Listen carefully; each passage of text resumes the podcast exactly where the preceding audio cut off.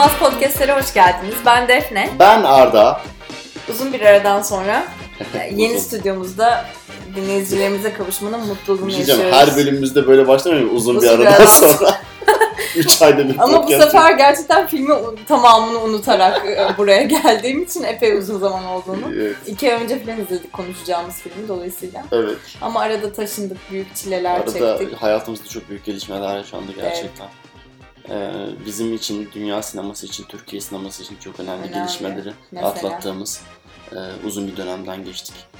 Bu bu e, yolculuktaki highlightları paylaşmak ister misin? Halter spor hakkında ne düşünüyorsun Defne? Ya ülkemizin tabii bize uluslararası bir şey- platformlarda önemli ne? Yok doğru söylüyorsun. Ee, uluslararası platformda yani Türk sporu denen iki tane şey var olimpiyatlarda. Bir tanesi güreş pornosu. Hayır. Olimpiyatlarda tövbe yarabbim estağfurullah. Kapanacak. Rütük kapatacak şu anda bizim şeyi. Aa evet artık Ee, yapabiliyorlardı öyle şeyler. Heh, Evet. evet. Ee, olimpiyatlarda Türklerin geleneksel olarak başarılı olduğu iki spor. Birisi Greco-Romen. Özür dilerim tamam. Greco-Romen. Dur dur ben bir daha başlayalım. Bir daha bir daha lafımı kes. Tam aynı yerde. Greco-Romen'le Olimpiyatlarda Türklerin başarılı olduğu iki tane geleneksel spor. Kes kes. Kesecektim de gülmeme şey hakim gelmedi. olamadım evet. Aklına bir şey gel. Spor bitti. Spor bitti. Kafamdaki spor sayısı bitti. Neymiş? Greco-Romen. Greco-Romen güreş. Hı hı. Ee, Bir de halter. Bildiğimiz bizim Kırkpınar Güneş'e Greco- Greco-Romen güreş deyince yani sofistike mi oldu? Yavrum Güreş aynı, pornosu deyince de aynı şeyi anlıyordu insanlar ama aynı şey zaten. değil ki. Greco-Romen'de belden aşağı yani belden aşağıya hamle yapamıyorsun. Ya yok mu? Yağ yok. Hmm. Ee, belden yukarısıyla şey yapıyorsun. Yoksa tam tersi miydi lan? Neyse Can- tamam. cehaletim. Greco, Greco-Romen güreş ve atasporlarımız. Greco-Romen güreş ya eğer olimpiyatlarda falan izlemeye çalıştıysan sıkıcı bir spor gerçekten. Hmm. Yani şey hareketi düşük. Ee, Birbirlerini çok fazla bekliyorlar falan. hı. Biraz da hantal bir spor yani şimdi uzaktan bakıp eleştirmek istemiyorum da izleme keyfi bakımından söylüyorum Hı hı. yani.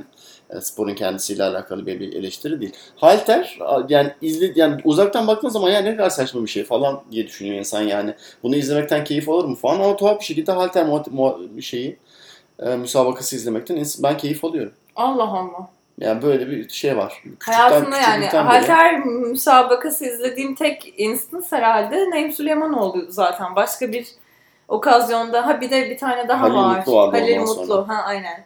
O sırada bir iki kere falan izledim ya. Onun dışında hayatımda halter müsabakasını Bence acayip keyifli oluyordu ya. Çocukluk yani çocuklukta değil de 2000 olimpiyatlarında yani Naim Süleymanoğlu 3 kere altın kazandı üst üste. Hı hı. 88, 2000 92, miymiş o? 96.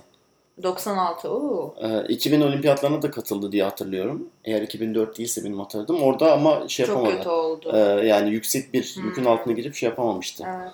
Ee, kaldıramamıştı falan. Ee, önemli bir travmadır ülkece bizim adımıza da. Yani çünkü oradan da bir altın bekliyordu falan. Sonra Halil Mutlu vardı işte 2000, 2004, 2008'de oldu 3 tane kazandı. Demişken Halil Mutlu, Naim Süleymanoğlu'nun hayatını anlatan yeni filmimiz. Cep Herkülü Naim Süleymanoğlu. Aile ve Müslüm'ün yapımcısından. E- fragmanı düştü yeni. APO'nun şarkısı var. Arabesk rap tarzında. Kaliteli bir şarkı. Güzel bir Arabesk film. rap de bitti bu arada. Az Arabesk- önce bunu konuşuyorduk. O da başladı ve bitti yani. O Biz podcast'i yapmazken yani Ha, önemli hayaletler sırasında bunda e, şey, o da oldu. Fero'dan ve Normanlerden de bahsedeceğiz. yani t- yani Türkçe pop zaten ölmüştü. Arabesk pop arabesk rap onu öldürmüş. Şimdi onu da öldürdüler. Trap var falan. Hı hı. İşte hatta onu da öldürmeye çal- çalıştılar falan. Yani çok acayip şeyler yaşandı. Bu Evet. podcast'te bunları anlatmaya çalışırsak saatlerimiz geçer. Peki. Ee, Kimin tarafındasın? Yani şimdi ezelciyim demek istiyorum da senin yanında ezelciyim demeyi yüreğim el vermiyor. Çünkü senin gibi ya Ezel Sevenler Derneği, ESD e, Genel Başkanı, Genel Sekreteri birisinin yanında benim e, Ayıp olmuş. esamem okunmaz. Ben gönül gözünden görüyorum. Benim esas Sen gerçekten başka yani. Ezel'i başka bir yerden Sanat- görüyorsun. Ben sanatında değilim. Normanleri söylüyoruz ama şimdi evde çok Tabii. e, İşte. Bebeleriksten alalım. Yüzüne bir dövme, demode bir reggae'ye de bas ototonu ol Lil Pump. Tutunu All Lil Pump. Evet. Ee, Aile neticede Müslüm'ün yapımcısı e, şey neydi? yeni işte Naim Süleymanoğlu BOP yapıyor. Epey BOP de iyi bir cast yapmış. harika bir kast. Ee, güzel bir çocuk bulmuşlar. Hayat Van Ek galiba çocuğun adı. Daha önceden Onur Saylak'ın yönetmiş olduğu Daha isimli filmde de e, başrol Onu izleyemedim ya. ben de izleyemedim. İzlesek ya daha iyi, iyi olur. Ama Onur Saylak'ın yönettiği bir filmi izlemek istediğimden emin değilim. Neden? Bir E, şey mi Çünkü yapmış? gene böyle yamuk şatlar, e, Ha, şeyler, Ay şey. e, paralel kurgular falan. Tamam. E, Bunlar yaşanacak yani. Şahsiyet mi Onur. Saylak Evet. ya? Ay şimdi oldu. Peki. Evet. Semih Kaplanoğlu yeni filmini çekti ama hem hiçbirimiz görmedik ama Oscar'a gidiyor kendisi. Ama Bağlı zaten aslında. yani bu son 5 yılın hikayesi değil mi? Semih Kaplanoğlu bir şey çekti. İşte hiçbirimiz görmedik. Şu kadar bütçesi varmış ve Oscar'a gidiyor. bu, bunu geçtiğimiz yıllarda birkaç kere yaşamış olmalıyız. Evet. Bağlılık Aslı. Bir kere filmin ismi çok kötü ya. Pun mu var burada? Başrolü Aslı mı şeyin? Yani Kızım. e, fi- filmdeki karakterlerden birisinin adı Aslı evet. E, Aslı çocuğuna bir bakıcı buluyor. Fragmanını, fragmanını izledim bugün. Hı hı. E, bakıcısını o bakıcı kamerasından takip etmeye başlıyor. Evet. E, ama bakıcısına söylemiyor orada kamera olduğunu. Evet. E, sonra işte orada böyle bir voyeurizm falan e, ya o yani kadının hayatına çok fazla girme hani case bir takım e, hareketler göreceğiz gibi duruyor. Anladım. Yani buğdaydan falan daha çok heyecanlandırdı benim bu şey ama.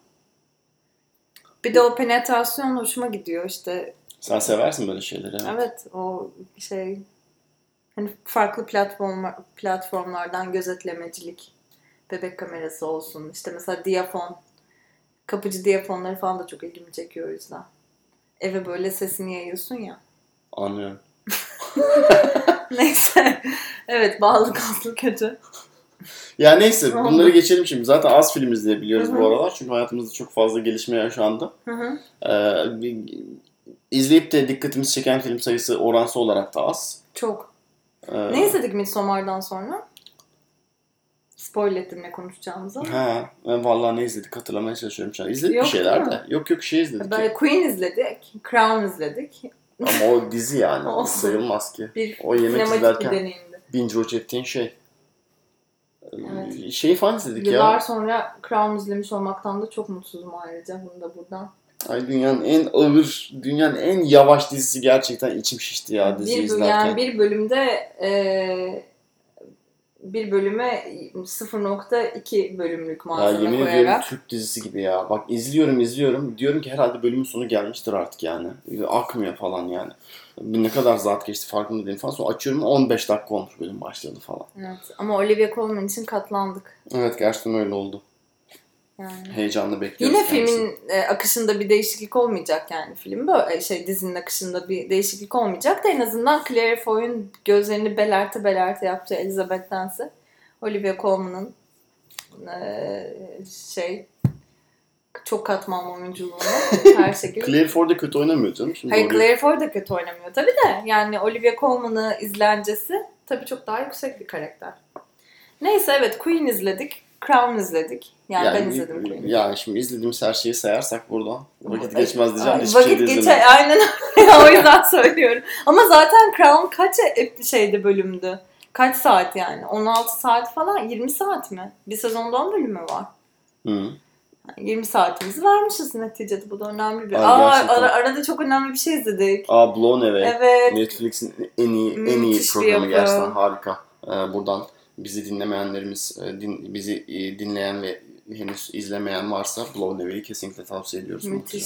Yani ilk başta diyeceksiniz ki ilk 5 dakikasında bu ne saçma program falan. Sonra ilk bölümün sonunda diyeceksiniz ki yani ben bunu sonuna kadar izlemek istiyorum. Evet. İnanılmaz bir şey. Garantili. Yani reality show'larda yeni bir eşik. Kesinlikle. Cam üfleme yarışması. Evet. Hem görsel olarak çok e, göze hitap ediyor. Hem yarışma dinamikleri çok güzel. Çok e, yani izlemesi çok keyifliydi. Neyse. Evet. Dinleyicilerimizden uzak kaldığımız bu arada. Öncelikle bizimle e, takibi kesmeyen tek dinleyicimiz Twitter'da Merne'ye teşekkür ediyoruz buradan. Kendisi ısrarla Bölüm e, bekliyormuş. Bölüm bekliyormuş. Gerçekten bu bölümü kendisine adamak istiyorum izninle. Evet. E, onun haricinde şu noktaya da bir dikkat çekip ondan sonra bölüme girmek istiyorum hı. gerçekten. Yani bir, bir rezalet yaşıyoruz şu anda. Ya bir podcast'in dinleyici sayısı, SoundCloud'daki dinleyici sayısı, takipçi sayısı, Twitter'daki takipçi sayısından daha fazla nasıl olabilir? Bu işe bir el atabilir miyiz? Ben anlamadım. Ne? Ya SoundCloud'daki takipçi sayımız Evet. Twitter'daki takipçi sayımızdan daha fazla. Çok kötü. Çok Aşırı saçma bir istatistik değil mi bu yani? Bir, bir yerde bir yanlış yapıyoruz ama tam olarak Çok yerde yanlış yapıyoruz be Arda. tam olarak nerede yanlış Ama yaptığımızı artık bin, bindik bir alamete gidiyoruz kıyamete yani.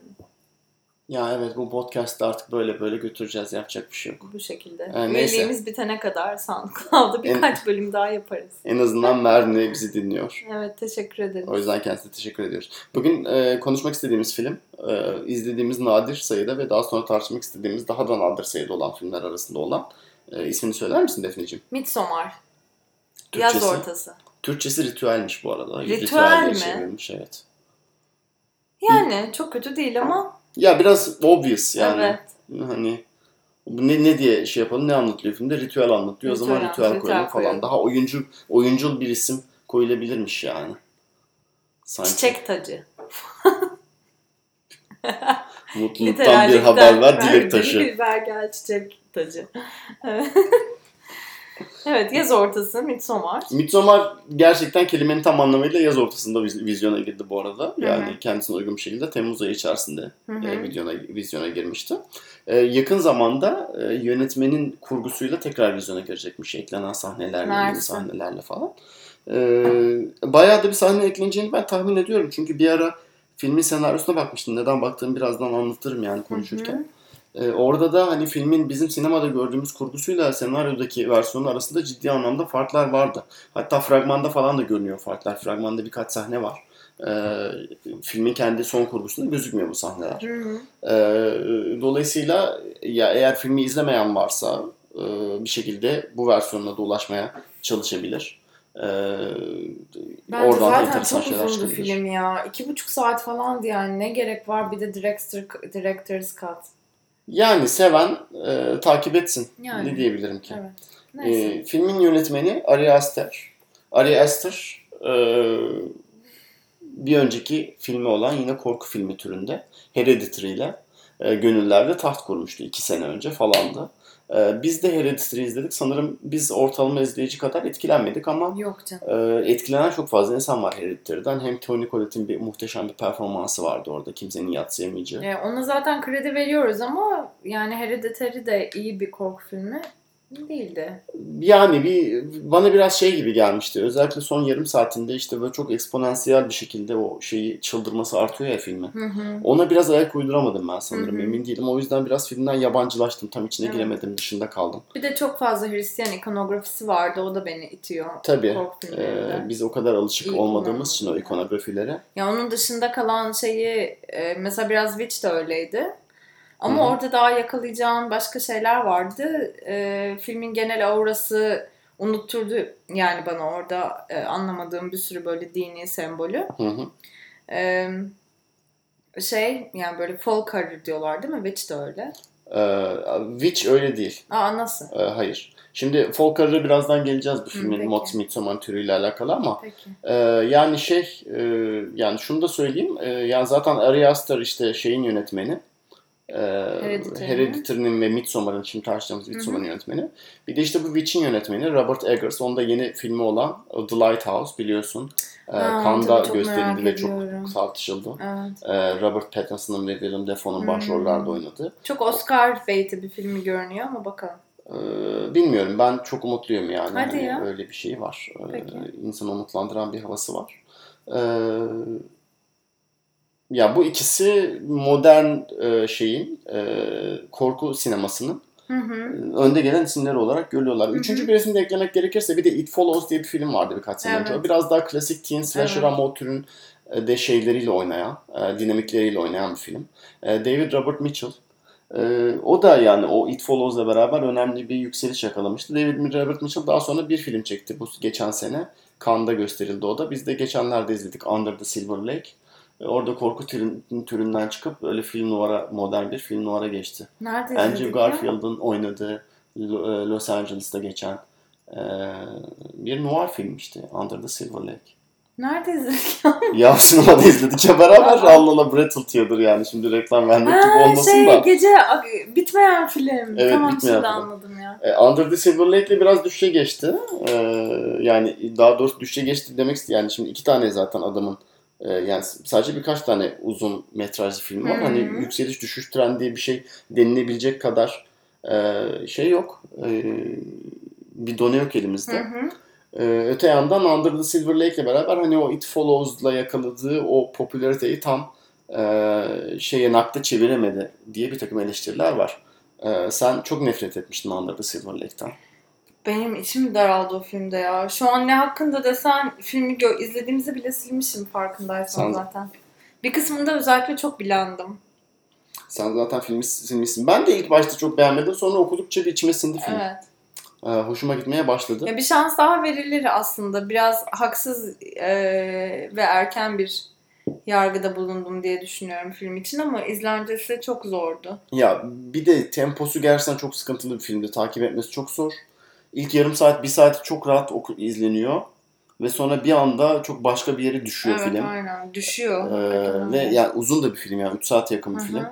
Ee, şey yapamıyorsun yani takip edemiyorsun o yüzden. Peki niye şimdi Evet. Under the Silver Lake konuşuyoruz? Böyle Neden bir şimdi? e, şey mi? Yani yeni bir korku trendi oluştuğunu mu gözlemliyoruz o yüzden? Evet oraya gelecektim. Şimdi yani yakın zamanda izlediğimiz işte korku janrında Hı hı. değişim yaratan Hı hı. e, ya da çok öne çıkan Hı hı. ve işte hani şey olmayan e, daha önce işte üretilmiş bir franchise'ın devamı ya da ürünü olmayan Hı hı. ya da işte bir şeyin remake'i olmayan. Hı hı. Çünkü It falan gibi filmler de var mesela ciddi manada iş yaptı ama daha özgün, kendiliğinden e, ve işte otör sineması diyebildiğimiz yani yönetmenin kontrolünün daha fazla olduğu e, korku sinemasının işte bu üç tane önemli temsilcisi var. Ari Aster bugün tartışacağımız Midsommar'ın yönetmeni bunlardan bir tanesi. İşte The Witch'in yönetmeni bunların diğeri. Evet. E, It Follows. O biraz daha klasik şeye Evet. kaçıyor.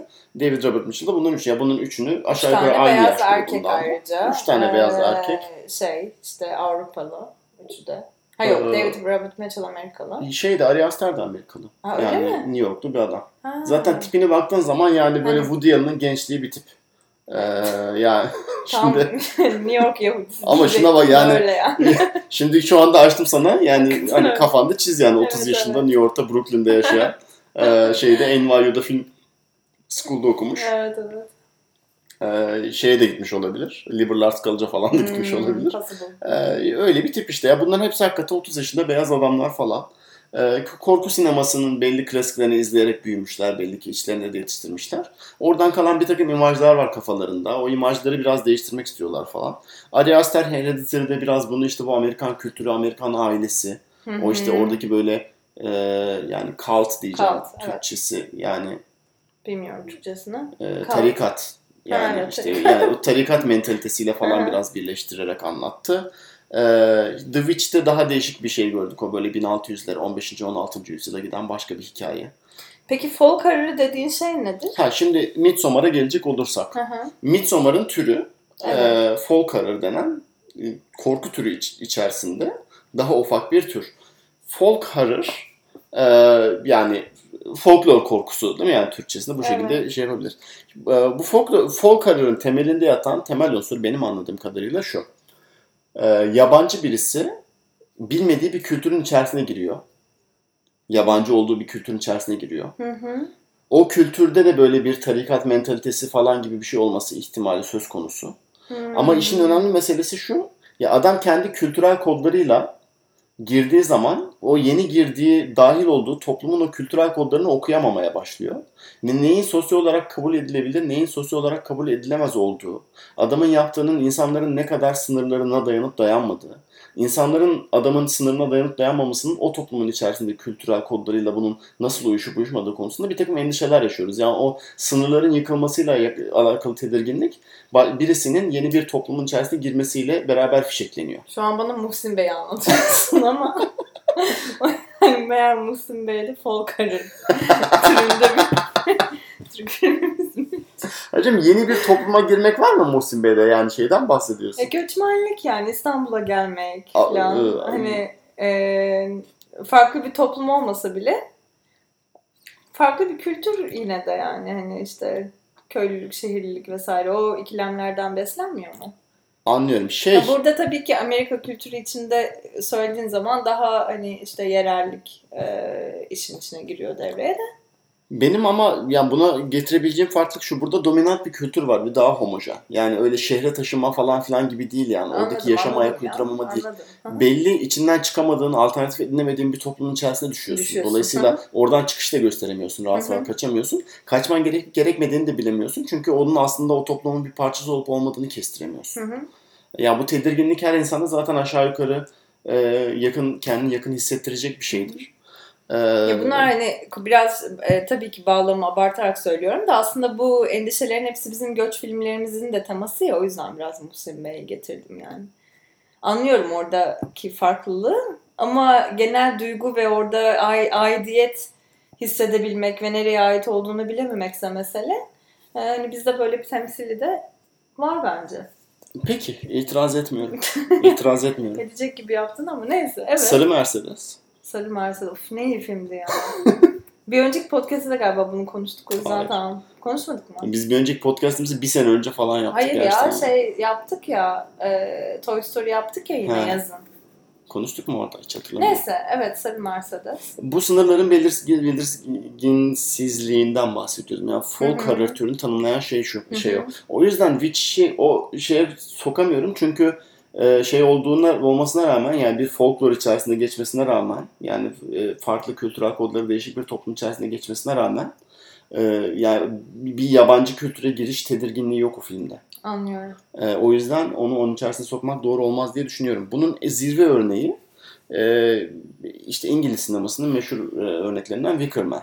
Hı hı. Daha sonra bir Amerikan e, remake'i de yapıldı. Nicolas Cage'in başrolünde oynadığı ve böyle çok yani komik sahnelerin editlenerek falan insanların artık daha geçtiği bir film oldu ama İngiliz versiyonu hayli meşhur. Orada da benzer bir durum var. Adam yanlış hatırlamıyorsam İskoçya'da e, böyle Hı hı. bir işte köye Sen gidiyor. Köyde bir arada? cinayet işlenmiş. Hayır izlemedim. Hı hı. Ee, köyde bir cinayet işlenmiş. O cinayeti çözmeye çalışıyor dedektif ama işte köyün de kendi iç dinamikleri var. Onlarla nasıl başa çıkacağını bilemiyor falan.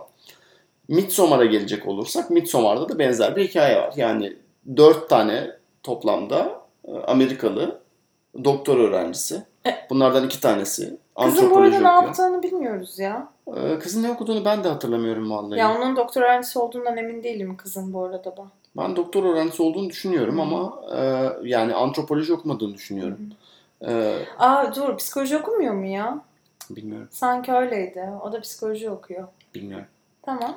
Ee, yani bu dört öğrenciden, yani bu dört Amerikalı öğrenciden iki tanesi en azından antropoloji okuyor. Evet. Onlar biraz antropolojik araştırma amacıyla hem de kafamızı dağıttıralım falan diye Çili. İsveç'in kırsalında böyle bir yaz festivaline gidiyorlar. Yaz ortası festivaline. İşte her yıl yapılan bir festival.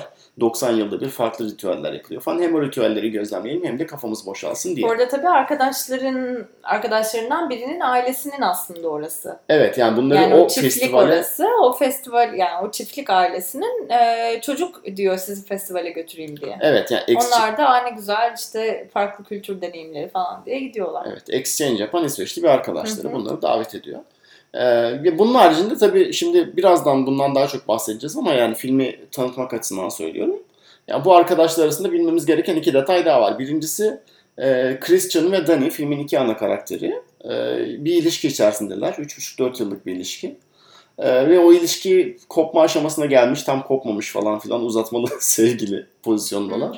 Hı hı. E, film biraz buradan besleniyor. Bunu birazdan biraz açacağız.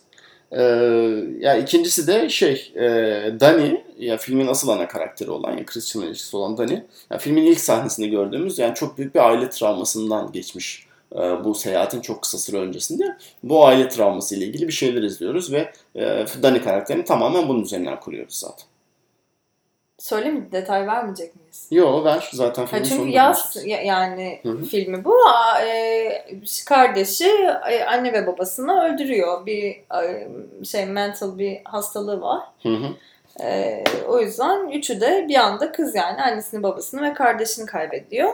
Onun üzerinden de aslında Dani'nin yaz sürecini izliyoruz. Hem yaz sürecini izliyoruz hem de bir anda ailesini kaybetmiş birisinin ve aslında kendisine başka bir şey arayışıyla la da başlıyor film. Tabii canım. Yani film biraz oraya da gidecek zaten. Ama zaten on- onun öncesinde de çok aile, ailesiyle güvenli bir ilişkisi yok kızın. O yüzden Tabii. er- erkek arkadaşıyla da çok abusive ve e, abusive'in Türkçesi ne? Sömürücü. sömürücü bir ilişkisi var ne kötüymüş. Ee, evet.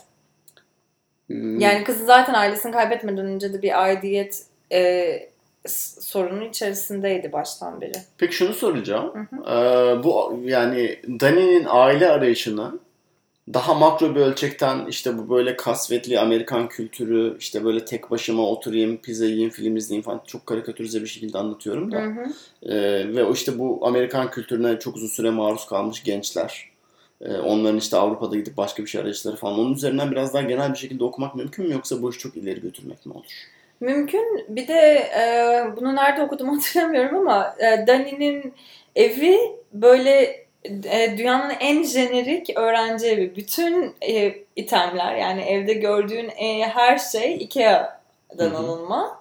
Ve çok bariz bir şekilde orada o anonymity yani hiçbir kişisel bir durum yok, duygusal bir bağın yok. Kendi e, kişisel hikayenden getirdiğin bir yaşantı yok evin içinde. Aslında o Dani'nin hayatı için ve kendi arkadaşlarıyla, ailesiyle kurduğu ilişki için de önemli bir sembol. E, bu tabii Amerika'nın da dert edindiği bir şey özellikle yeni nesil için. Hı hı. E, o yabancılaşmayı e, bir- biraz daha böyle kendi başınalığı e, yarattığı kaybı ve bu jenerasyona etkisini de tartışıyor tabii. Hı hı. Ama bu yine bence film için iyi bir iyi, iyi niyetli bir okuma. Neden öyle olduğunu Yani lütfediyoruz bu okumayı bence biz Hı. filme bunu böyle diyerek. Ee, yani ama az önce dediğim şeye gelecek olursak yani Amerikan gençliği hakkında bir yorum yapıp yapmadığından bağımsız olarak e, Dani'nin işte bu kültürde bir yabancılaşma e, yaşadığını filmin başında bir arayışta olduğunu söylemek mümkün. evet. E, bunun yani öteki ekstremine de zaten işte İsviçre gittikleri köyü koyuyoruz. Çünkü kom- komün, komün halinde yaşayan bir hı. Köy. Herkes birbirinin ailesi, herkes birbirini tanıyor. İşte biz böyle bir aileyiz falan sürekli. Ee, ya işte öyle bir birliktelik teması söz konusu. Ee, bu meselenin işte Dani'yi ne kadar cezbedip cezmetmediğiyle alakalı mesele bir gerginlik çıkarıyor. Evet. Dani'nin de ötesinde yani filmin diğer karakterleri de işte bu şey gerginliğini yaşıyorlar. Yani işte biz böyle bir kültüre girdik ama işte burada nasıl davranacağız? Hı hı. Ee, yani bunların kendi işte bir takım ritüelleri var. Bunlara saygı gösterip gösteremeyecek miyiz? Yani bunların büyük kısmı bizce gerçekten manyakçı şeyler. Hı hı. Ee, bunlar hakkında ne hissetmeliyiz? Orada aslında Ee, biraz bu hani e, politik hassasiyet, işte cultural appropriation yapıyor muyuz, yapmıyor muyuz Aynen. filan hani onlar da tabii devreye giriyor. O- Bu da Amerika'nın yine aslında çok meselesi olan bir durum yani. Evet. E bir de tabii çocukların antropoloji öğrencisi olmasıyla İyice komik karikatürize oluyor yani. evet ve katmerleniyor yani. E, Yani filmin folklore olmasının temel e, yani tür olarak o kategoriye girmesinin zaten temel sebebi hı. bu gerginlikten çok fazla besleniyor olması değil mi? Yani Evet. filmin çok hani iki buçuk saatlik filmin yani çok büyük bir kısmında biz ya bu gençlerin ya biz buna bir antropolog gibi gözlemci olarak mı yaklaşalım? Ya bu ailenin bir üyesi olmaya çalışıp bu ritüelleri gerçekten yaşamaya mı çalışalım? Yoksa dışarıdan e, tamamen böyle yabancı bir gözle bunları eleştirmeye mi çalışalım? E, bu bunların arasında bir denge kurmalarını ve bu dengelerini sürekli saptırmalarını izliyoruz.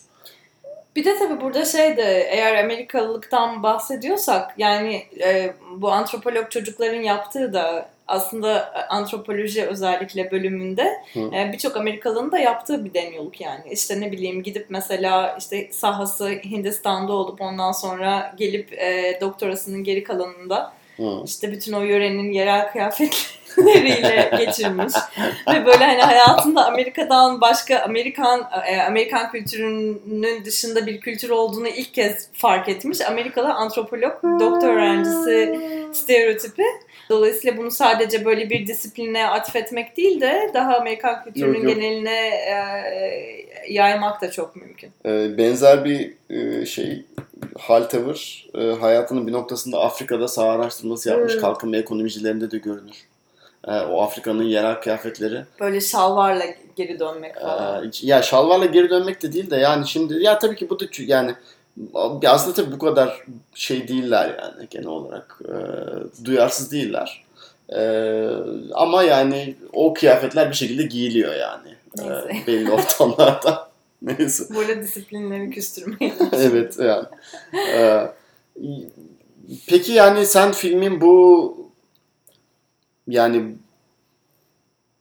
birincisi bu işte Amerikan gençliğinin işte böyle her şeye ıı, elimize alalım, kendi lensimizden okuyalım. Ee, Evet. İkincisi e, bunu yaparken de işte biraz politik doğruculuktan ödün vermeyelim ama hala kendi yargılarımızı aralara sokarak e, bu konuda biraz üstünlük tasladığımızda gösterelim. Hmm. Tavrıyla ilgili bilinçli olarak bir e, tavır sergilediğini düşünüyor musun? Yani Ari Aster'ın filmin yönetmeninin bu tavrın farkında olduğunu ve bunun üzerinden filmin bir omurga kurmak istediğini düşünüyor musun? Yoksa bu zaten bu karakterler buraya gelince ortaya çıkacak otomatik bir şey mi yani biz mi okuyoruz bunu? Yine cömert bir okuma mı yapacağız buradan Ari Aster'e? Bunu söyleyebilmem biraz zor. Bunu böyle bir kritika, kritik bir noktadan eleştirmiş ve hani bizim dalga geçtiğimiz yerden biraz böyle karikatürize, karikatürize etmiş diyebilmem çok zor. Çünkü aslında filmin kendisi bunu yapıyor bir hı. yandan da.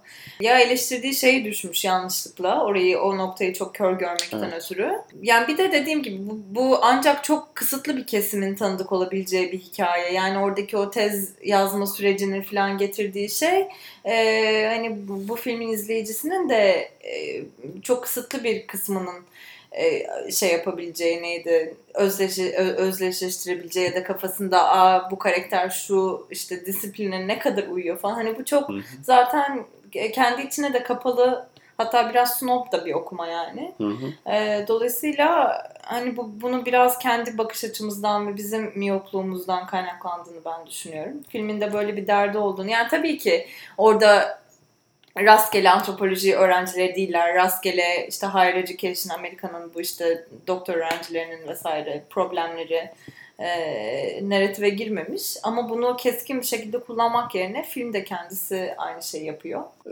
Dolayısıyla biraz eğer öyleyse de kendi kazdığı kuyuya e, cumburlop atlamış. Düşmemiş bile yani diye düşünüyorum. Evet ama öte yandan tabii doktora yapmış insanlar için dediğin gibi çok az sayıda ve toplumun çok kısıtlı bir Evet, kesimi olsa ki. da gerçek anlamda bir korku filmi. Çünkü zaten filmin Evet. asıl korkusu yani İsveç'in, İsveç'in işte ritüelleri mitüelleri geçtim yani filmin yakaladığı en güzel korku anı şey yani. Doktora Tez tezinle alakalı hala bir şey bulamamışsın ve doktoranın üçüncü senesinin ortasındasın e, korkusu. Yani bu korkuyu bilen bilir. Bu öyle şeye benzemez yani. Aman işte yok efendim oradan buradan bir şeyler çıktı yok kafa kesiyorlar. işte Bunlar yalan yani. ceset koyuyorlarmış. Korkuların en büyüğü budur yani. Bu bunu iyi yakalamış bir film yani bir Bir taraftan. de filme bütün kohortumla beraber gittik. Yani departmanımda ne kadar zavallı tez e, şeyi yaralısı varsa. Ya oralarda insanlar böyle yüzlerini böyle kapatıp sahneye bakamıyorlardı yani. Ee, şeyler falan millet kafalar kollar havada uçuşuyor. Onları böyle gözleri açık herkes böyle şey evet, gibi. herkes bir derin bir of gibi gözleri yani. belertip izleyen insanlar e, doktorun test konusundan bahsedilince kafaları kuma gömdüler. Bizim sırada bir, bir offlarda bir yükseliş oldu hakikaten. Yaşandı bunlar yaşandı. Neyse Ee, evet. Yani e, şey tabi dediğimiz gibi bu kültürel çatışma filmin e, dayanıklarından bir tanesi ama bu kültürel çatışma ile ilgili, ilgili eleştiriyi filmin çok bilinçli yaptığını düşünmüyorsun sen ya da bilinçli yapmış olsa bile yine de bu Ya bilinçli yapmış ama e, bir noktada kendisi de o tuzağa düşmekten Evet. kurtulamıyor. anlıyorum Kör noktası yani aslında filmin biraz bence. anlıyorum. Sen? Ee, katılıyorum dediğine. Peki. Ee, ekleyecek bir şeyim yok. Peki. Ee, ama işte bu kültürel çatışma biraz gençlerin kendi içerisindeki dinamiklerine de yansıyor ve oradan e, film başka bir yerlere evrilmeye başlıyor. Yani Hı hı. gençler kendi aralarında bir takım çatışmalar da yaşıyor, yaşamaya başlıyorlar. Evet. Ee, bu çatışmalardan bir tanesi işte biraz daha antropoloji, akademi ve tez konusuyla bağlantılı olan e, Christian'ın e, başka bir arkadaş, onlarla beraber başka bir arkadaş olan Josh'ın e, tez konusunu işte çalmaya kalkışması ve oradan bir gergin çıkması falan. Josh Josh'u- Chidi değil mi? Josh'ı canlandıran arkadaşımız evet. Ya canım Ee, ya. Filmde beni rahatlatan ve varlığıyla beni böyle e, filmi izlenir kılan şeylerden biriydi yani onun. Bir de çok çidi bir karakter gerçekten. Ya gerçi ya Çidi tabii bu oyunlara gelmezdi yani. İlk anda o kampı görürdü ve tırı tırıs tırıs geri dönerdi yani ama Defne bir saattir kimden bahsediyor diye merak eden dinleyicilerimiz e, canım artık Çidi'yi de bilme. Good Place adlı tam açıklayayım. Good Place adlı dizide Chidi karakterini oynayan Willem Jackson Harper. Harper.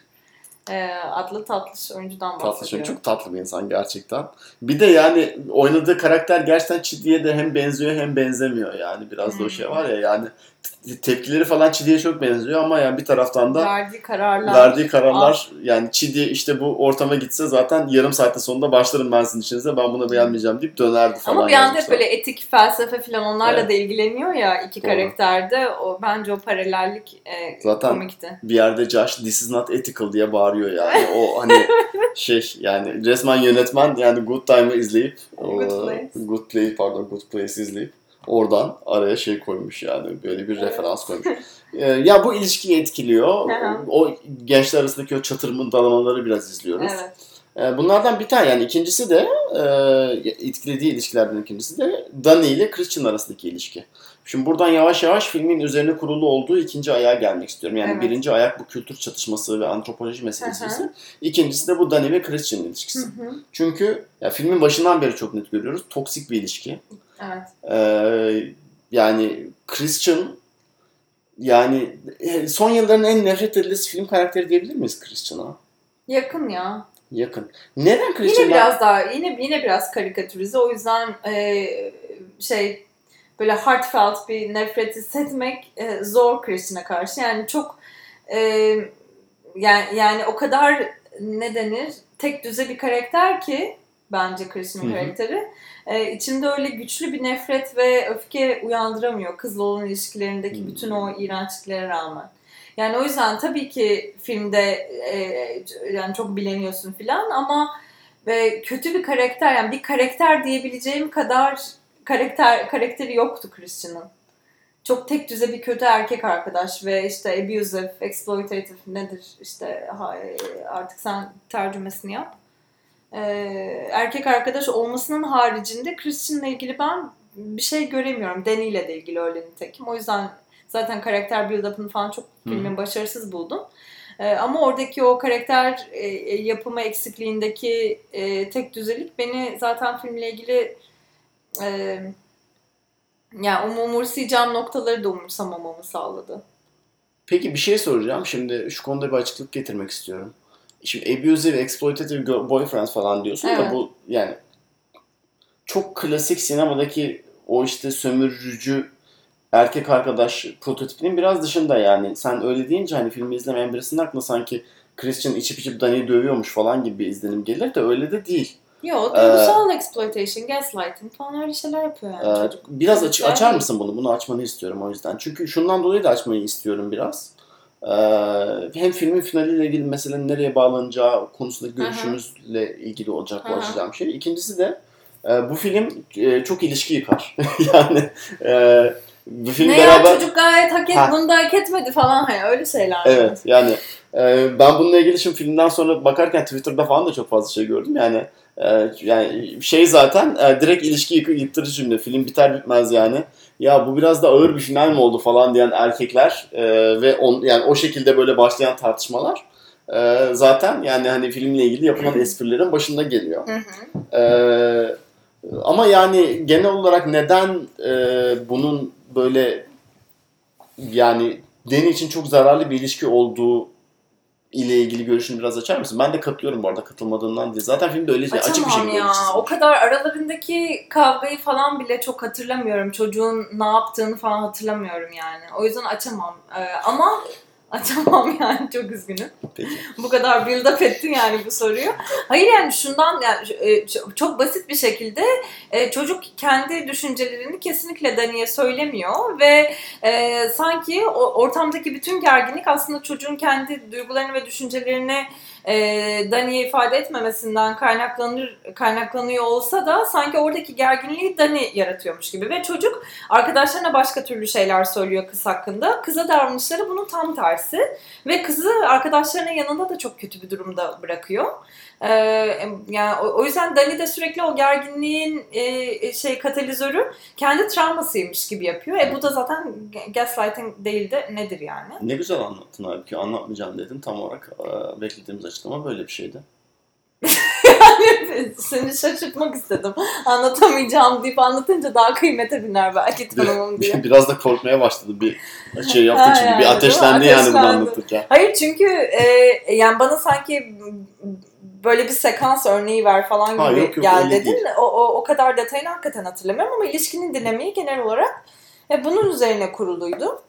İşte tabii bir- ya bunda az önce dediğimiz bu yani kültürel antropolojik çatışmaya benzer bir çerçeveden pek şu şekilde düşünebilir miyiz diye başka bir soru sorarak Ha. e, devam ettirmek istiyorum. Bu Christian'ın aslında yaşadığı tem ya bu ilişkin temel temelindeki sorun Christian'ın olgun birisi olmaması. Olgun birisi Evet. olmamasından kastım da şu kendi isteklerini açık bir şekilde dile getirebilecek Evet. duygusal olgunluğa sahip değil. Değil.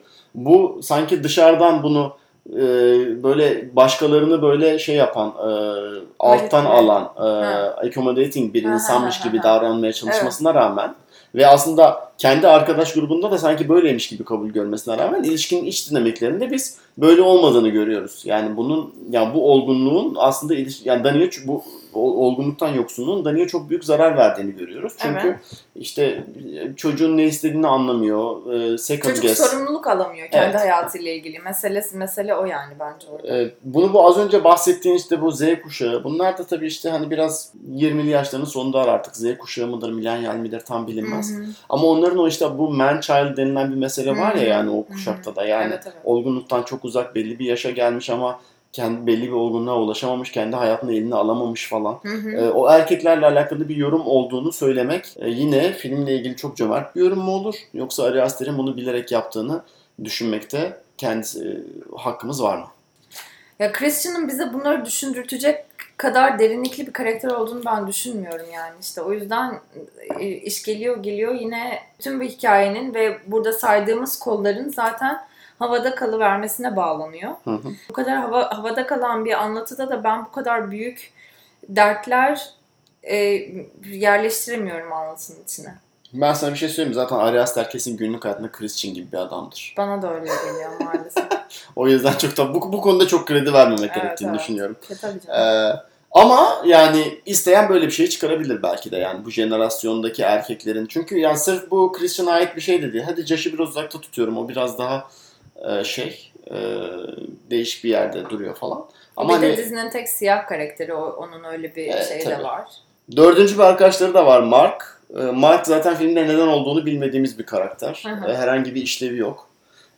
Bir takım e, seksist ve benim asla ve kata katılmadığım söylemleri film içerisinde yineleyerek e, Christian'ın e, aklını bulandırmakla meşgul ve yani Christian'ın zaten bulanık olan aklının bir manifestasyonu, manifestasyonu olmaktan öteye de gitmiyor bir Evet. karakter olarak. O yani artık onu da daha öteye götürülmüş, iyice karikatürize edilmiş versiyonu yani bu işte olgun olmayan erkek şeyinin falan.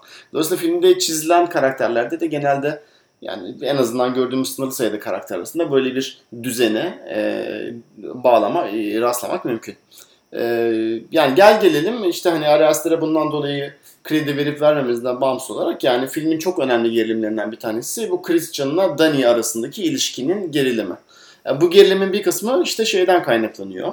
Bu az önce bahsettiğimiz antropolojik kültür çatışmasına bunların farklı tepkiler vermesinden kaynaklanıyor. E, Çünkü Dani ilk başta buna daha yabancı olsa da aslında yani işte o Mark ya da en azından Christian kadar heyecanlı olmasa da yani bu seyahate ilk başta.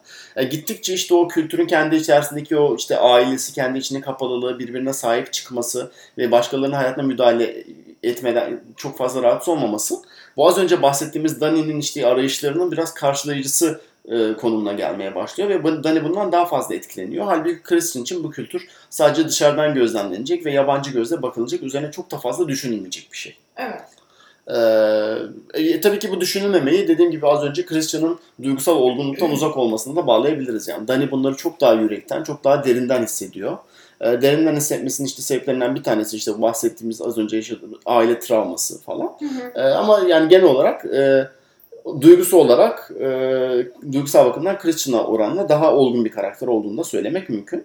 E, bu Ama e, hayır. Yani buna da katılmıyorum. Da- Dani sadece yaşadıkları itibariyle e, çok fazla gör, görmüş geçirmişliği ve biraz e, mecburen ayakta kaldığı için sanki biz onu daha olgun bir karakter gibi görüyoruz. Yoksa onun dışında Dani ile ilgili olgunluğu ile ilgili ne ne gördük? e, şeyde. Hislerini hislerini Orada ifade bir aidiyet e, e, buluyor yani. Çünkü ana baba figürü, kardeş figürü bun, bunlar her zaman zaten Dani'nin yoksun hissettiği şeyler belli ki.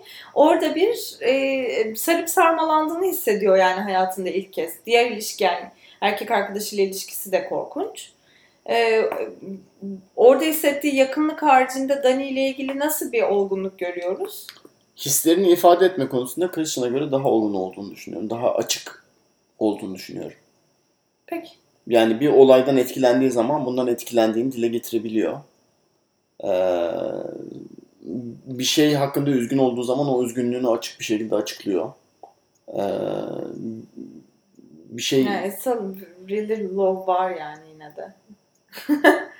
ya it's not a Hani üzüldü, hayır hayır çok o kadar düşük bir eşik değil. Ee, çünkü bahsettiğim gibi yani bu zaten günümüz neslinin önemli sorunlarından bir tanesi bunu aşamamak. Bu konudaki açıklık açıklığı tam olarak yakalayamamak. Peki. Ee, ve bu yani sırf film karakteri olduğu için Christian'ın başına gelen bir şey değil yani. Bunun gibi çok fazla örnek sayabilirim ben kendi hayatımdan da tanıyabildiğim yani kendi tanıdığım insanlar arasından. Bu konuda yeteri açıklığı, açıklığı yakalama konusunda, kendine dair dürüst olma konusunda e, o kadar e, belirli olgunluğa ulaşamamış. Dolayısıyla Dani'den bunu bahsediyoruz. Hayır Christian'ın yani Christian'ın duygusal olgunluktan yoksunluğunun çok ekstrem karikatürize bir şey olmadığını söylüyorum. Toplumda Anladım. Christian Okey, gibi çok insan var. Özellikle Christian dahil olduğu jenerasyon içerisinde. Dani ile Christian aralarında hem bir ilişki gerilimi var. Zaten bu bahsettiğimiz e, ilişkilerindeki temel problemlerin göstergesi olarak. Hı hı. E, bir de filmin içindeki gergin filmin içindeki gerginliklerden biri de e, Midsommar'daki ritüellere yaklaşımları. Dani çok daha hevesli, cesaretli e, ve açık orada yaşananlara karşı. Hı hı. Christian çok daha e, şey şaşkın, e, durumun farkında değil falan. Yani orada e, zaten filmin genelinde yansıttığı duygusal olgunsuzluğunu e, ritüellerin karşısında da uyguluyor. O yüzden ikisinin arasındaki çatışmanın genel duruma yaklaşımları yani ritüele yaklaşımları ya da Midsommar'ın ritüellerine yaklaşımlarında da böyle bir ikilik ortaya çıkıyor. Hı hı. Evet. Ee, peki. Ee, yani bu da dediğimiz gibi filmin üzerine kurul, kurul- kurulduğu o gerilim sac ayağının ikincisi. Hı hı. Yani kültür çatışması ve ilişki. Üçüncüsüne gelecek olursak e, bu da aslında genel olarak Dani'nin hikayesi üzerinden akan. e, Akan bu ailesinin Yani aslında. yani e, zaten bunu tartışmak istiyorum işte. Hı hı. e, Dani'nin ailesinin yasını tutması ve o travmayla yüzleşmesi meselesi. Şimdi bu Ari Aster filmlerinde bizim gördüğümüz genel olarak aşina olduğumuz bir tema. Hereditary'de de filmin daha başlarında bir aile üyesinin kaybı ve ailenin geri kalan üyelerinin bununla baş edememesi, değişik Evet. baş etme metotlarının birbirinde çelişmesi ve orada bir gerilim yaratması üzerinden bir şey izliyorduk. Yani o son yarım saatteki dediğim eksponansiyel Evet. gerilim marşına kadar. Ee, burada da yine aile üyelerinin kaybı ve onun üzerinde kurulan yas meselesi e, filmde önemli bir yer tutuyor. Evet. Ee, Sen buraya daha çok kredi veriyorsun galiba benden. ben buna daha çok kredi veriyorum. Ee, yani şundan dolayı kredi veriyorum. Zaten belli ki yönetmen kredi vermemizi istiyor. Yani bu konuyu iyi işlememiş olabilir ama zaten yani Dani ile ilgili bizim kelimenin tam anlamıyla ilk gördüğümüz şey ailesinin başına gelenler. Öyle mi? Evet. Ee, yani Dani'yi daha görmeden önce ailesini görüyoruz Evet. falan. Ee, yani dolayısıyla yani belli ki yönetmen de Dani'nin tanımlayıcı özelliğinin hani Christian'la ilişkisinde işte duygusal olarak aradıklarını bulamayan bir insan olmasından ya da işte İsveç'e gidip de orada ne yapacağını bilemeyen bir insan olmasından daha çok yani bir yas içerisinde olan ve bu yasını açık açık yaşayamamış birisi olmasını düşünmemizi istiyor. Ben böyle düşünüyorum. Bunu iyi mi işliyor, kötü mü işliyor bilemiyorum. Sen ne düşünüyorsun o konuda onu merak ediyorum. Yani bu yas meselesinin sağlıklı bir şekilde işlendiğini düşünüyor musun filmde? Hayır. Neden? Çünkü işlenmediğini düşünüyorum çünkü. Dani'nin e, gidip Midsommar'da biraz daha e, özellikle yaşça büyük figürlere olan bağlılığı ve onlara olan merakı e, haricinde Dani'nin ailesini kaybetmesinin e, ha bir de işte e, toksik ilişki pardon toksik ilişki seçmesinin e, ve böyle bir erkekle birlikte olmasının da sebebini ailesine biçiyoruz. İşte onlardan hiç e, doğru düzgün bir bağlılık, sevgi alamamış, e, terk edilmiş bir çocukluk falan. Hı hı. Ee, O yani kurduğu o simbiyotik ilişkinin faturası tamamen aileye kesiliyor. Hı hı. Onun haricinde ailesinin kaybının, ölümün, e, Dani'nin daha sonra karşılaştığı ölümlere verdiği cevabın e, nasıl e, etkilediğine dair belli belirsiz ipuçları var. Dolayısıyla ben bunu evet bir ölüm yaşıyor kız ve onunla ilgili e, zor bir dönemde. O yüzden erkek arkadaşı o sırada onu bırak bırakamıyor arkada. E, bu bunu hazırlaması haricinde filmde başka bir rol olduğunu düşünmüyorum kaybın. Peki şeyi düşünmüyor musun? Beyaz. Ee, Dani'nin aslında bu e, köyle ilgili görüşlerinin değişmesi ve or- yani oraya daha böyle bir açık bir kalple yaklaşması aslında şey sahnesiyle gerçekleşiyor biraz. Bu exchange öğrencisi olan İsveçli arkadaşlarıyla odada oturdukları ve çocuğun yani ben işte yani Amerika'yı da çok sevdim ama asla İsveç gibi değil. Çünkü biz burada tam olarak bir aileyiz. Birbirimizden asla ayrılmayız. Sen buraya bir kere girdin mi asla çıkmazsın Evet. e, diye bir konuşması var. Hı. Ve ondan sonra da ne aslında biraz daha heveslenmeye başlıyor bu Gemileri yakıyor yani aslında. Filmin sonuyla da ilgili birazdan E, tartışacağız. tabii tabii. Yani arkada bırakacak hiçbir şey yok Dani'nin.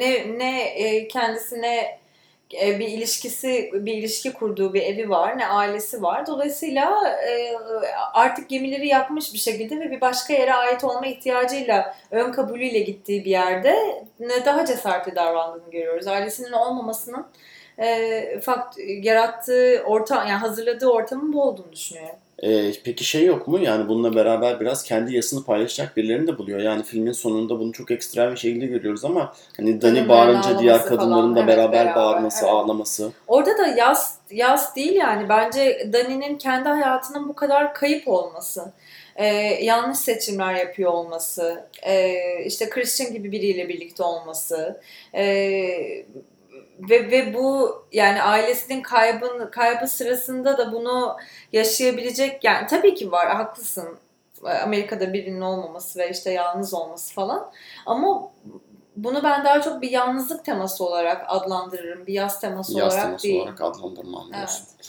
Ee, Bir de şey çok çirkin bunu konuşacağız. Ee, Hereditary'de de bu vardı. Fiziksel bir deformasyonu olan e, ikisi de engelli karakterler galiba. Yo engelli değil ilk Hereditary'deki kız. değil. Değil Ya, değil mi? Ama bir fiziksel fiziksel deformasyon deformasyonu var. Ee, ikinci filmde de Midsommar'da da e, engelli bir e, karakter var ve ikisi de sanki bir ölüm temsili gibi, beyaz temsili gibi, korku öğesi gibi kullanılıyor. Sonunda da iki filmi de e, problemli buluyoruz yani bunu konuştuk. Evet. Ne oldu? Konuşacağız dedin anlattım bütün meseleyi de o Evet. yüzden. Hayır yani eğer bir yaz temsilinden bahsediyorsak hani böyle bir tarafı var filmin. Evet yani sana ölümü hatırlatan, kaybı hatırlatan e, bir sembol olarak. E, ama bu da filmin bir yaz teması e, var diye bir güçlü ifade kurmamı benim engelliyor. Peki. Ee,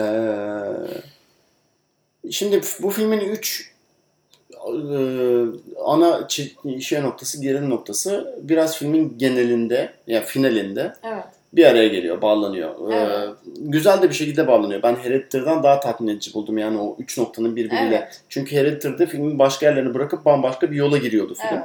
Şimdi burada yani filmin finalinde yani zaten konuşacağız artık yani bunu. Şey, Tabii canım. e, konuşmadan bunu anlatmanın şey de, yolu da yok.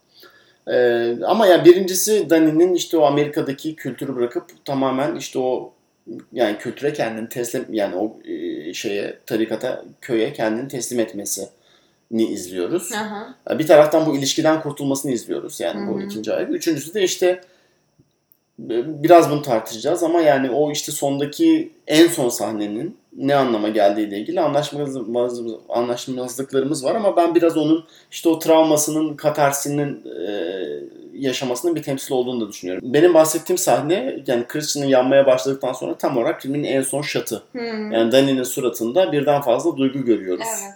Ya da işte Dani'yi oynayan işte Florence Pugh çok da iyi bir oyuncu değil yani. Evet. Beni affetsin de. Ya o duyguları vermeye çalışıyor ama ne kadarını verebildiğinden emin değiliz ama en sonunda gülümsemeye başlıyor.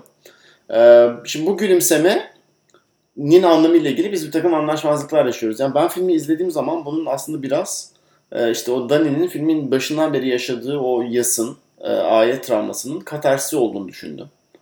Ben bayağı delirdiğini düşünüyorum. Delirdiğini düşünüyorsun. evet.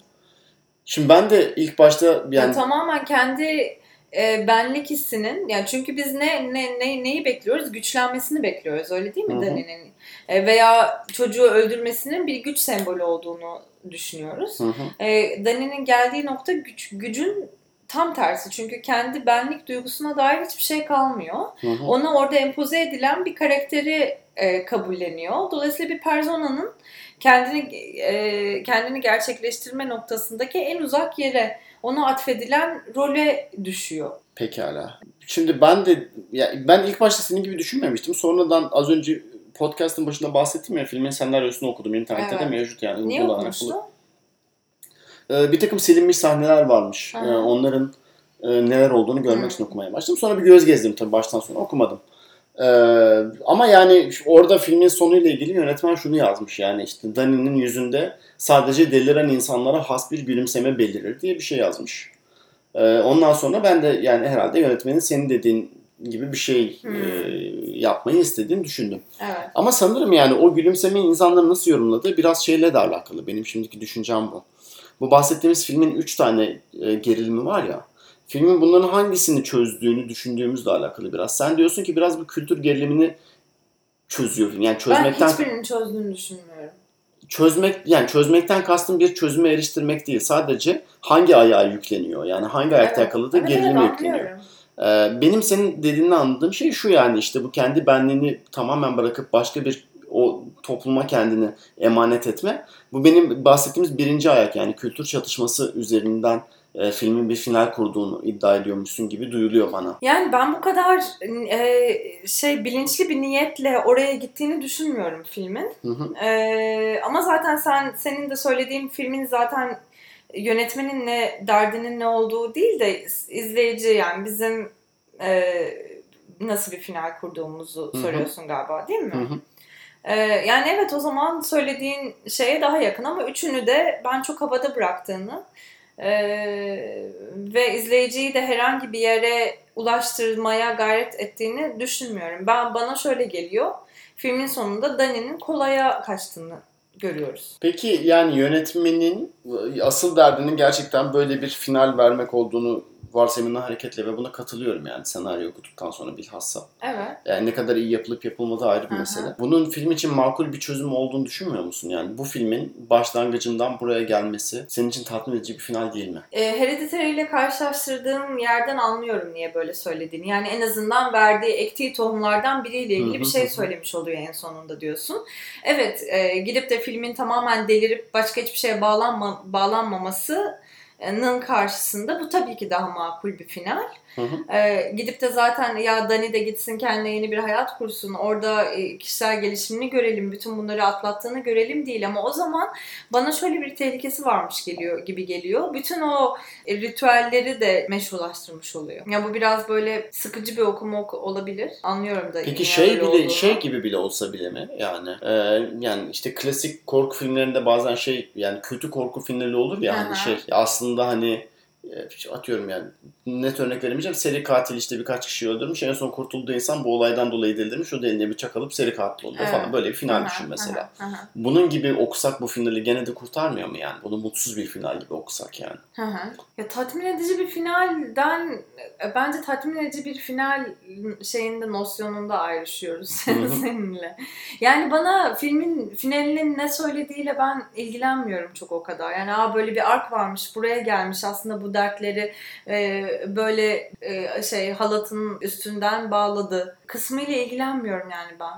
Ya- Sen ne hissediyorsun? Sen anlat. Yo bence makul edici bir final. Yani Hı hı. iyi yani şeyi değil. işlenmesi iyi değil. Yani Tamam. işçiliği iyi değil. Tamam. O yüzden yani getirmeye çalıştığı yeri filmin izleme tecrübesiyle getiremiyor. Okey. Ee, bunda işte karakter derinliğinin olmamasının bir sorunu var. Hı hı. Ee, filmin işte bu üç ayak arasındaki dengeyi filmin ortalarında yani kaybetmesi sorunu var. Çünkü Daniel ile Christian üzerine çok gidiyor finalde önceki yarım saatten sonra. Ondan sonra direksiyonu kırıyor ama kıramıyor bir seyirci olarak. Başka bir Evet. duygusal olarak kontrplay'de kalıyoruz falan. Evet. Onların etkisiyle bunu veremiyor. Hı hı. Ama bütün bu bahs tartıştığımız şeyin ışığında işte bu Amerikan kültürünün yalnızlığı, başka bir şey arayışı, Hı hı. oradan kendisine bir şey bulma ihtiyacı ee, ve oradan yani insanlar o kadar çaresiz ki işte kendilerine biçilen bu rolü Aha. e, almaya o kadar niyetli ki yani onun uğruna işte hani bu ritüelleri bile kendi kafalarına meşru, meşrulaştırmaya, normalleştirmeye razılar Anlıyorum. anlatısı.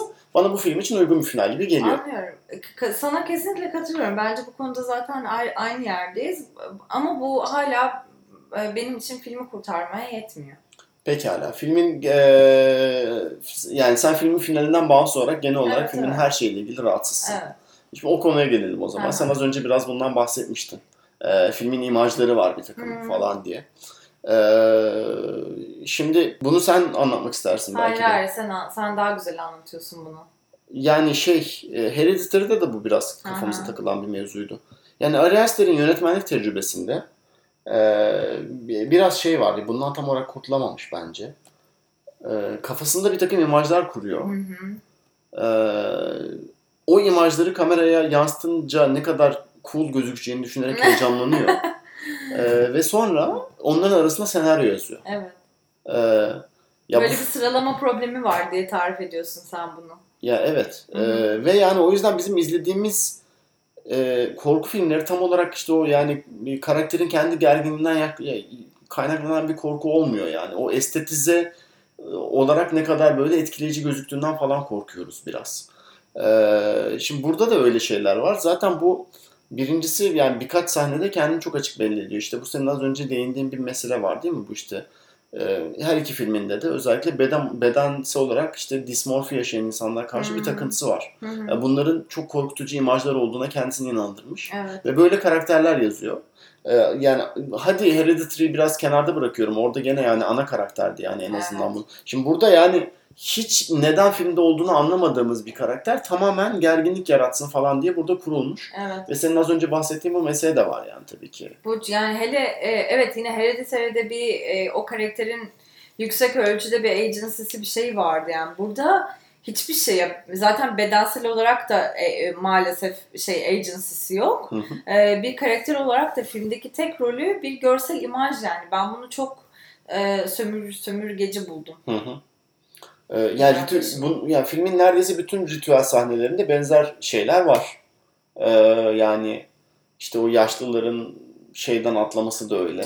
Ee, Evet ya ne kadar gereksizdi yani. yani o sahne aslında yani iyi yazılmış bir sahne olsa işte az önce bizim ufak ufak değindiğimiz işte Dani'nin işte başkalarıyla iletişimi, ölümle yüzleşmesi falan gibi meseleler üzerinden aslında yani çok daha bizim Dani'nin kendi gerginliğini ve bu meselenin travmasıyla yüzleşememiş olmasından yaşadığı o sıkışıklığıyla beraber bir araya getirirse çok daha güçlü bir sahne olabilirken sadece bir imaj olarak kalıyor Evet. yani bir yerden atlamaya hazırlanan yaşlılar falan.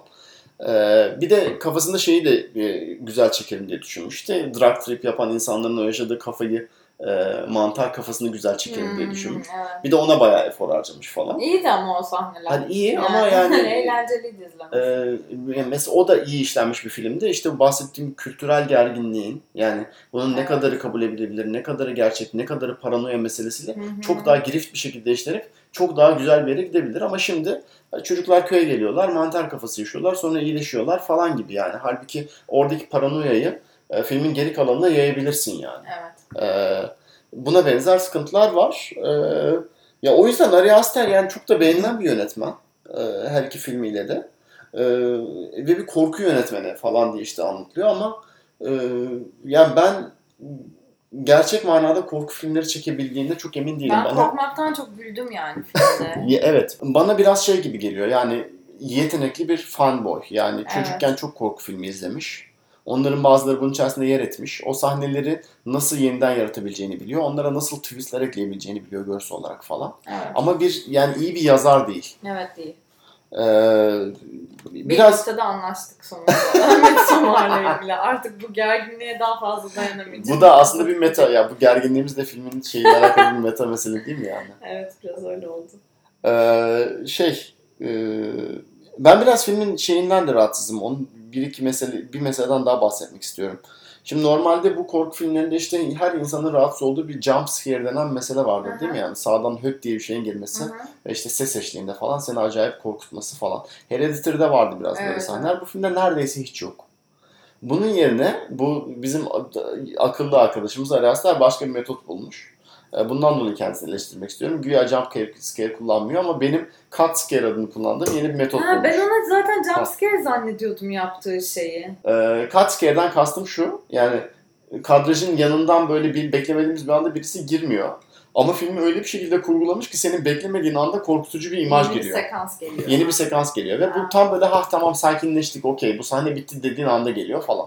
Bence bu da aynı şark kurnazlığı. Evet haklısın. Ee, bundan dolayı da rahatsızım. Bununla beraber işte hani herhalde bu adamın zaten bu filmi bu şekilde çekmesinin en büyük sebebi olan şey meselesine gelelim. Yani korku türü içerisindeki e, görsel yeniliği. E, ya bunu da Hmm. en işte kolay şekilde anlatacak gerekirse işte aydınlık bir korku filmi. Evet. Yani bunun işte filmdeki lojistik açıklaması şu zaten yazın ortasında ve İsveç'te geçiyor film. Yani güneş batmıyor. Hı hı. Yani İsveç'in de kuzeyinde bir yerdeyiz. Evet. Yani neredeyse e, kutup çizgisindeyiz yani. Hı hı. Ee, dolayısıyla günler çok uzun sürüyor. Her taraf çok aydınlık. Her şey görünüyor. Ve yani her şey senin gözünün önünde kaçamadığın bir şekilde oluyor falan. Ve doğa çok güzel. Hani çevrede grotesk bir şey yok. İşte kaldıkları bir tane in var. Yurt odası. Hı hı. Orada böyle bir sürü e, duvar resimleri var ama hepsi böyle çok hani grotesk ima- imajlar ama estetik olarak bakması güzel imgelerdi Hı hı. yani. En azından bana hitap etti. Hı E, renkler çok böyle pastel şey çocuksu renkler. Hı hı. Evet o açıdan öyle bir kırılma yapıyor. Bunu, buna hoşlanmadın mı hiç? Yok bundan hoşlandım. Ha, okey. Bundan dolayı kendisi takdir edeceğim ama zaten filmin çekmesinin sebebi bence Bu. adamın. Evet doğru. Yani ben hani birkaç oyuncuyla böyle röportajı falan gibi şeyleri de okudum. Yani Hı. onlar da zaten şeyi anlatıyorlar yani yönetmenle bir araya geldikleri zaman adamın bunları söylediği ilk şey hani şeymiş. Aydınlık bir korku filmi çekeceğiz. Yani Hı. ben kafamda böyle bir şey var falan diye. O da biraz işte adamın bu yani yazarlığın eksikliğine e, göz kırpan bir mesele bence. E, Evet. ama onu iyi becermiş, iyi kotarmış. E, ama bu yani görüntü yönetmenliği başarısı herhalde. Tabii canım. Ya, ya da sanat yönetmenliği başarısı. Evet. Yani yönetmenlik başarısı olarak bunu addedebilir miyiz? Emin değilim. Evet katılıyorum. E, netice itibariyle e, Midsommar'ı sen hiç beğenmemişsin belli ki. E, Bu galiba son bölümümüz. bu galiba son Bundan bölümümüz. sonra da Master podcast'ler yapamayacağız. evet konuştukça Ee, daha çok bilendim filme ya. Sanırım Defne e, gece beni şey yapacak, e, felç edecek. Ondan sonra Ya, ayı kostümü içerisinde getirip yıkacak beni. E, Böyle bir final yaşayacağız falan. Ya Onun bir de yerine kedi aldım ki. Yani bunları benim yerime yapsın diye işte ya. e, evet bir de insan yapıyorlar falan yani filmde hoş şeyler değil. Çocuk da hak etmedi. Çocuk da hak. Hayır yani tamam anlıyorum ya olgun bir çocuk değil ama hak etti mi yani Hak bunları? Biraz yani? da bunda tartışmak Bir de gerekiyor. aslında bu da bence çok tehlikeli yani. Filmin böyle bir feminist iddiası falan olduğunu hiç düşünmüyorum. Eğer varsa da dünyanın en berbat feminizmi yani Aha. yaptığı şey zaten de.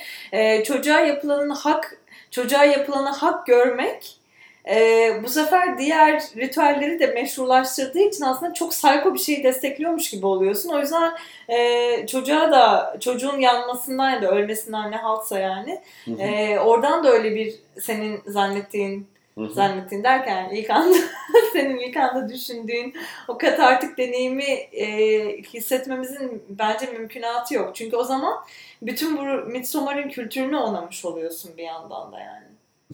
E, tabii, Hani çocuğa bu zulmü demek tabii tabii. e, bunların aslında çok no- no- normal norm, yani no- normalize etmiş oluyoruz. O da hatalı bir Tabii ama zaten bu tartışma bizi eninde sonunda podcastimizin her bölümünde tartıştığımız, ister istemez tartıştığımız şu noktaya getiriyor. Bu şeyleri anlatmak bu yönetmenin harcımı. değil. Ee, Social Justice Warrior perspektifinden bakacak olursak 30 yaşında beyaz, heteroseksüel bir erkeğin gelip de bu hikayeyi anlatması e, zaten her şekilde bu elbise bu filme oturmazdı. Evet. Tabii denemiş, becerememiş. Ee, Evet. eğer böyle bir şey yapmaya çalışmışsa da. Evet. Gerçek feminizm bu değildir. Gerçek feminizm erkek yapmak değil. gerçek feminizm erkek yapmak değildir. Peki şey, e, tamam hadi ben hiç beğenmemişim belli ki. Ama Hı. sen de biraz beğenmişsin gibi duyuldu. Buna ne diyorsun? Sana, da- sana göre daha çok beğenmişim o kesin. Ee, Ama ortalama bir izleyiciye göre ikimiz de az beğendik orası net. Ya evet ya bir de bilmiyorum yani işte ya benim hayatımda beğendiğim korku filmi sayısı sanırım çok az. Ee, yani şey Testere. hani ya mazoşist bir yerden beğendiğim korku filmleri olabilir. Bir şey olabilir yani hani dalga geçmek amaçlı yani beğendiğim korku filmleri olabilir Evet. falan. Hani o yüzden beğendiğim şeyler olabilir ama ciddi manada o ben bu filmde hakikaten gerildim, gerildim, geril geril gerildim ve bundan bir tatmin aldım e, diye, diyebildiğim korku filmi yani bir elim parmak, parmaklarını bile geçmez. Bu Hitchcock'ları alanda falan sayıyor musun bunu? Birds işte, Shining şu bu falan. Yani yani Hitchcock'tan hiç öyle bir şey aldığımı Düşünmüyorum. Korku. Korku. Gerçekten? Ee, yani Shining'den almışımdır. Ee, ama yani hani hani o da çok ekstrem bir örnek bence mesela. Evet. Hani o seviyeye çıkan da başka bir şey gördüğümü çok fazla hatırlamıyorum ama benim biraz kendi kültürsüzlüğümle alakalı yani. Ee, bu türe çok da hakim değilim. Dinamiklerini de yüzde yüz bilmem falan. Dabbe falan izlemedin mi ya? Dabbe'yi izledim. Dabbe canavar gibi film. yani. Dabbe mesela. güzel film. orada bütün korkuyu dibine kadar Dabbe jumpscare, jumpscare Ha, konusunda. Omen falan bunları izlemedin mi? Omen'i izlemedim. Evet. Ee, yani dolayısıyla ya Bu zaten konuda eğiti- e, şey bu konudaki eğitimsizliğimden de üzüntülü değilim yani. Ben zaten korku sineması çok maalesef sevemiyorum. yani ben de çok Aslında sevmiyorum. izledin mi Caner Renal'ın? Hayır. Türkiye'nin önemli önde gelen korku filmlerinden. Hayır. Bir tane var zaten. Yani Niye abi okul Bize var. Taylan